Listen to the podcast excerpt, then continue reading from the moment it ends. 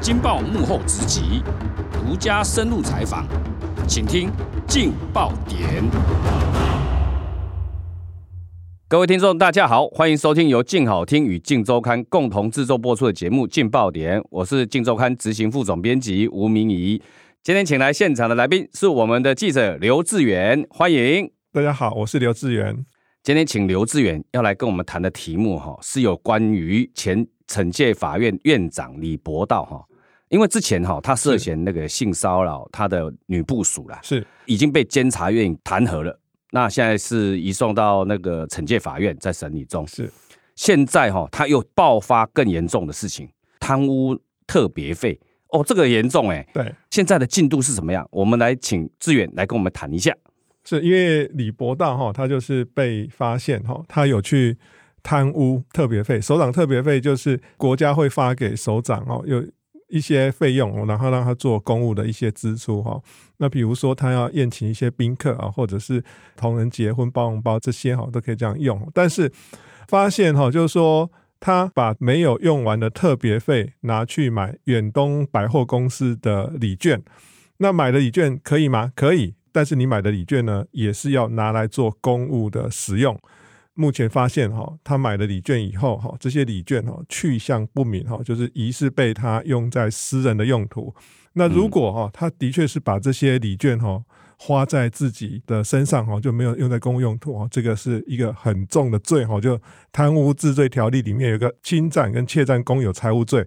这个刑责很重，可以判到十年哈。那你如果金额很高的话哈，甚至可以判到无期徒刑。那这个案子呢，在惩戒法院政风处他们自己调查认为哈，相关的市政哈应该都蛮明显的啦。这个案子移送台北地检署的检察官去侦办哦。那李博道他目前哈被列为是贪污罪嫌的被告哈。那这么高的一个官员哈，被列为贪污的被告哦，实在是史上首例啊了。哦，那这个很严重哎、是如果他的这个账目啊都很清楚，是政风处应该也有去请他说明嘛。是，那如果他能够讲出使用到底到哪里去的话，基本上应该就不太会移送嘛。没哦，错，礼券因为都有编号嘛，那谁拿礼券去消费，这个都查得出来啦。你现在要去造假，也造假不出来了。对那去向不明的话，这个对他来说就是很危险的事情。所以对他如果非常有利的话，基本上他其实是很好举证的。是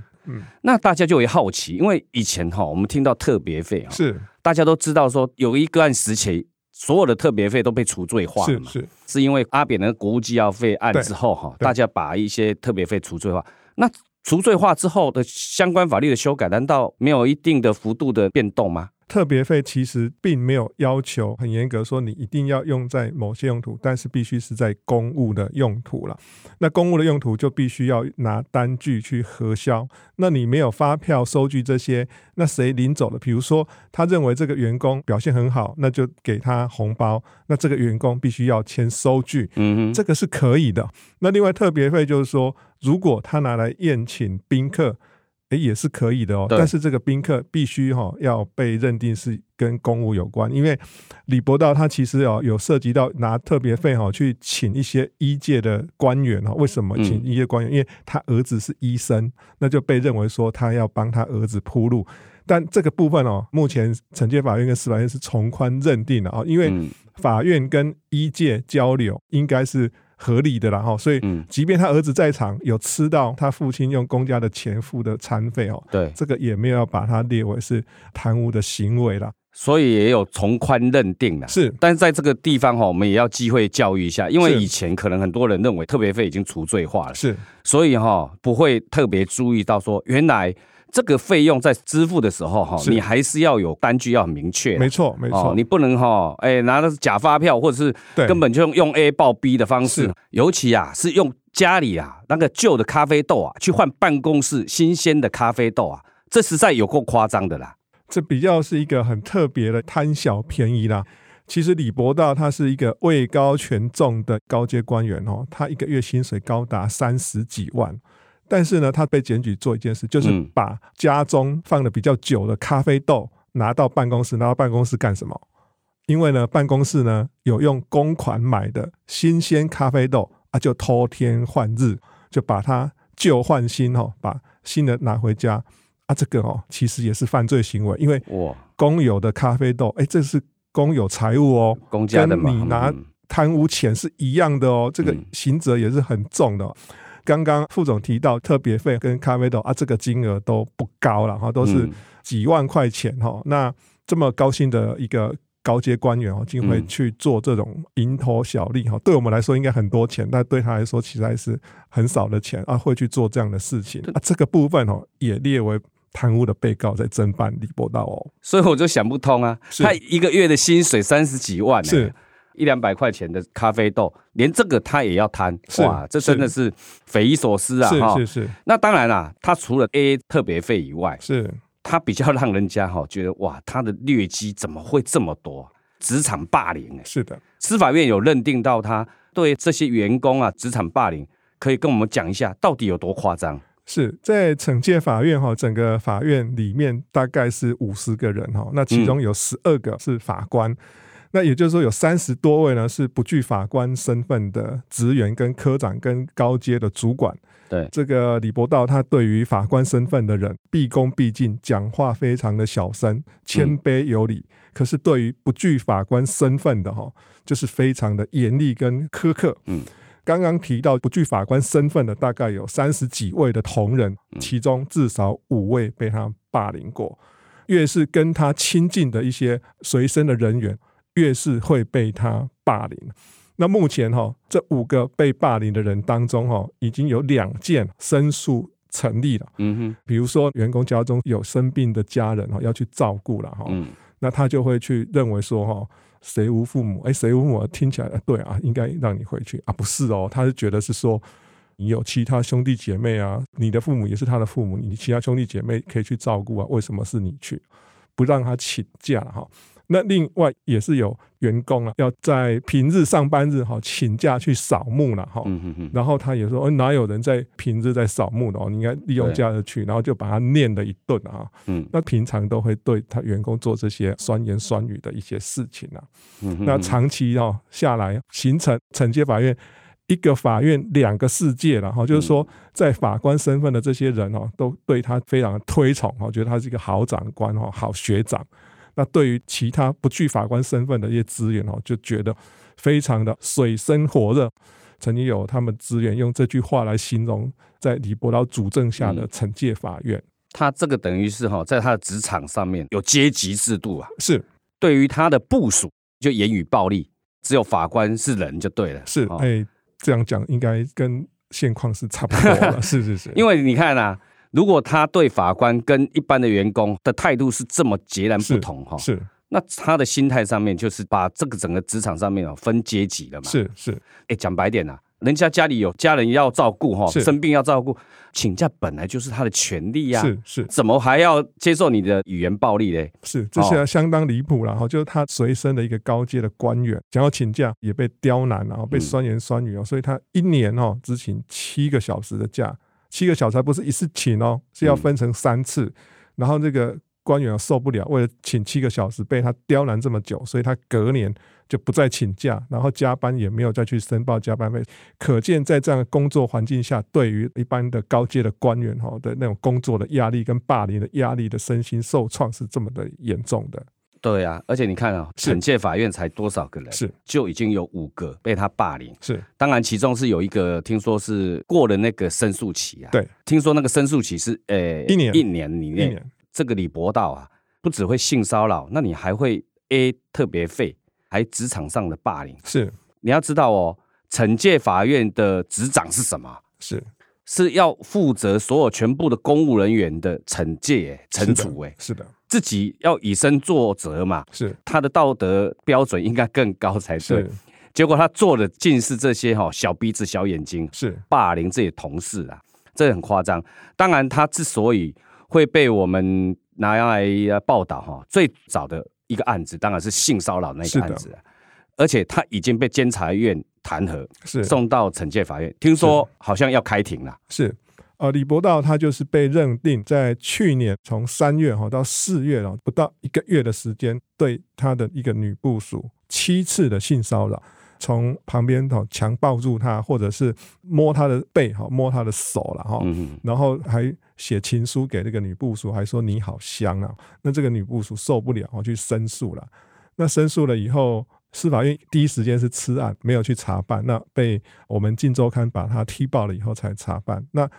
现在这个案子的进度哦，监察院把它通过弹劾了。那通过弹劾以后，移送惩戒法院。啊，因为刚刚提到哦，他一个月薪水哦三十几万，那退休以后还能够领十九万，一个月领十九万哼，哦。哇，对，很多。那他涉及性骚扰，移送惩戒法院要审理什么？审理是不是让他继续领这十九万？嗯啊哼，对他的惩处，性骚扰部分也只有对他的钱的部分去下手而已，就是罚俸啦，罚哦，俸哦，罚俸或者是减俸哦之嗯类的哈、那惩戒法院二月十九号就过完年，要传李博道开庭哦。那嗯，以前李博道是坐在上面的法 台上哦去审理当事人。那他判过的案子是石木青啊，我们也是我们《晋州刊》踢也爆的案是也是我们刘志远踢爆的啦没有没有，是哦大家你看一起啊，团队揭发了一个重大的司法丑闻哈。李博道就是重判石木清撤职，那现在李博道要自己坐在被审理的这个区，变成是当事人。二月十九号的早上，哈嗯嗯嗯，要去出庭。哦，那审他的人就是林辉煌嘛，哈、呃，目前还没有，因为林辉煌这个案子它涉及吃案，所以他必须要回避审理这个案我子。如果我我是本来想说，如果是林辉煌的话，那这样子就讽刺啦。你要知道，这个案子当时我们记者刘志远啊，要踢爆的过程，遇到多少艰困的环境。是第一个就是林辉煌是居然骗他，这段过程很心酸啊。志远再来跟我们讲一下，李博道哈，他本来其实在去年六月二十八号可以年满七十岁光荣退休，对，诶可是，在五月的时候，突然他就请辞了，提早。嗯哎、这个嗯嗯嗯震撼司法界，说，哎，到底出了什么事？对，那司法院也不说明了、哈。那嗯我们就觉得这个其中大有问题。嗯那我们《晋周刊》的记者团队去调查，发现一定是涉及什么丑闻。对，那于是我们去找了当时司法院的秘书长叫林辉煌去问这件事情，说：“哎，李博道是不是因为什么特别的原因，然后要提早离开？不然才差一个多月啊，为什么要对这样匆匆忙忙？而且李博道离开以后，神隐哦，没有人找得到他，电话也不接哦，太传异常了啦，这个太从异来常没有了发生过的啊。讯息已读不回哈啊，有回也是回谢谢哦，这种罐头式的回话。嗯然后我去找了这个林辉煌啊，林辉煌就讲了很多哈，也是非常不合理的。他大概是讲说啊，有些事情哈，你等到我们这个年纪就知道了。嗯我说哎嗯，那那那跟他辞职原因有什么关对系啊？啊，那林辉煌就说啊。诶，有些法官哦，家里父母过世哦，我们嗯司法院也是很久以后才知道。我说，嗯，那嗯所以你的意思是，他家里家里有没有怎么啊，样他父母应该没有怎么他样。在诅咒他们家，对，我觉得好怪，然后整哦个非常的不寻常。好、嗯那我们于是持续的调查哈、啊，对因为这个要再说明一下，因为后来李博道离开惩戒法院呢，就由刚刚提到这个林辉煌哦去接任他的位置。哇，这个就是对，这最是这最是讽很刺、最特讽别刺的哦一个超地特方别的了。是，哦，那林辉煌哦接李博道的位置以后，我们再去问林辉煌说：“哎、那到底李博道呢，是不是涉及到什么丑闻哦？”他嗯当然讲、没有了哈、那我们当然讲说，哎、是不是跟我们之前《晋周刊》踢爆的石木清一样，嗯去关说、啊，嗯或者是去买股票被抓到？嗯他就顾左右而言他哈、嗯嗯嗯，既然我们提到石木清，他就开始恐吓我。我们是在跟他查证李博道辞职的原因了、哈。嗯对，那他就讲说啊，你们《晋周刊》写的哈，那个石木清案资料都是违法取得哦，那你有得到加薪、得到奖金，都是不法所得哈、林焕说我们要推动立法，嗯，把你没收。我我那那所以你你是在恐吓我不要继续追查的意思吗？非常可恶哎！我听完之后，嗯我现在火都上来了，是啊这个完全违反新闻自由，是完全没有新闻自由的概念。是我们是在揭发政府官员的丑闻，事后也被监察院完全认定哦，是石木清案就是一个弊案哦。整个司法圈集体的丑闻被我们揭发之后，他没有称赞鼓励，也没有进行司法改革，是居然还用这个来恐吓我们，是好像一副要用恐吓的方式让我是们形成寒蝉效应一是样，这个太夸张了。所以司法院在这件案子跟石木清案的表现都非常的让人家无法理解啦。那我们当然就觉得，哎、那你越是这样讲，代表李博道的离职越是有有鬼问题了。那于是我们《晋周刊》记者的团队，我们再嗯去调查，发现，诶，竟然真的是 Me Too 哎、嗯嗯，那嗯嗯问的是 Me Too 以后，我们再去跟司法院做查证，跟被害人的亲属做查证，认为说确实发生了这件事情哦。消息来源告诉我们，就在李博道离职前不久对，林辉煌秘密的去找李博道去密谈，嗯啊，这个密谈很特别哦，他们就是都没有讲话，那没有讲话，大家有看过电影的寒战，就是用手机在手机上面打字，你看完然后删掉，换我打，我打完给你看，看完删掉，哦我、这样就弄哇了一个多小时。然后林辉煌就把李波道逼退。那针对这件事情，我们当然不能让他不明不白的就结束，我们就问林辉煌说，在四月二十一号，你是不是去找李波道嗯，谈事情，告诉他你涉及的一个重大案件，然后请你辞职？哦，那林辉煌就说哦没有，没有这件事情啊，明明有嗯有那个说谎，说谎说谎。那对因为为什么明明有？啊因为司法院自己都有监视录影器啊，都有录到他几点几分进去，几点几分出来，这个都骗不了人、啊对，我们直接告诉他说，李博道就是因为性骚扰被你逼退了。然后林辉煌竟然告诉我，他讲台语，没没这件代志。好，他就问我说，你们《晋周刊》是要具名检举李博道涉及性骚扰吗？你看喽，他明明自己是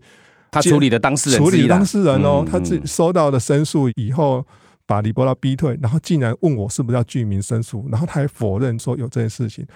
那我们据细迷嗯整发生什么事情，我们不是写了以后呢？司法院做了一个，实在是这个也是非常离谱的非常离谱动的事作。了哈。嗯开记者会，开记者会应该是澄清嘛，哈，或者是说明，或者是道歉，或者是认错，没有开记者会做一件散布假消息，司法院的公开的记者会还直播哦，嗯说没有这件事，所以我们国家打击那个假讯息，是完全一路是骗。原来他不要让我们取得的这些机密，就是他想要和谐，是自己私了。是明明应该要法办的，应该要送惩戒的，是结果他们从头到尾要掩盖是，啊。私了之后呢，那个空缺出来的职务呢，惩戒法院院长，结果自己去做了。对，哦，这你听了不会觉得很离谱吗？是啊，两个人哈讲话哈都不出声音，不出声音，就是是意思说都不会被录音到啦。对，啊也没有文字啊。对，那以后传过水无痕啊。对啊，我孝行你那个位置很久了，哦，啊你离开我就去做，是这个意思吗？是大家就会质疑嘛。是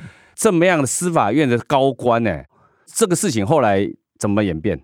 目前看来哈，林辉煌他就觉得说他没有做错事情哈，他现在就把责任推给说，哎、被害人叫我不要讲啊，因为被害人怕被报复啊。那其实这个是一个很大的问号了哈。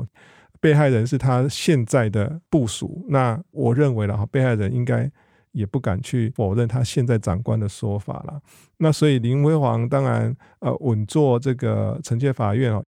那司法院也跟之前我们提到石木清一样，对自家人犯的错嗯都非常的低调，都回避。啊我跟你讲了哈，这个是事情不可能传过水无痕是的哈。反正哈，林辉煌做了这些事情，他只要一天没有跟我们社会大众说明，《静周刊》就永远会记得。我们刘志远哦，是这一路以来一直追，一直追，锲而不舍追李博道涉及的任何丑闻。非常感谢我们刘志远的报道，感谢各位听众的收听，请持续锁定由静好听与静周刊共同制作播出的节目《静宝典》，我们下次见，拜拜，谢谢，谢谢大家。想听爱听，就在静好听。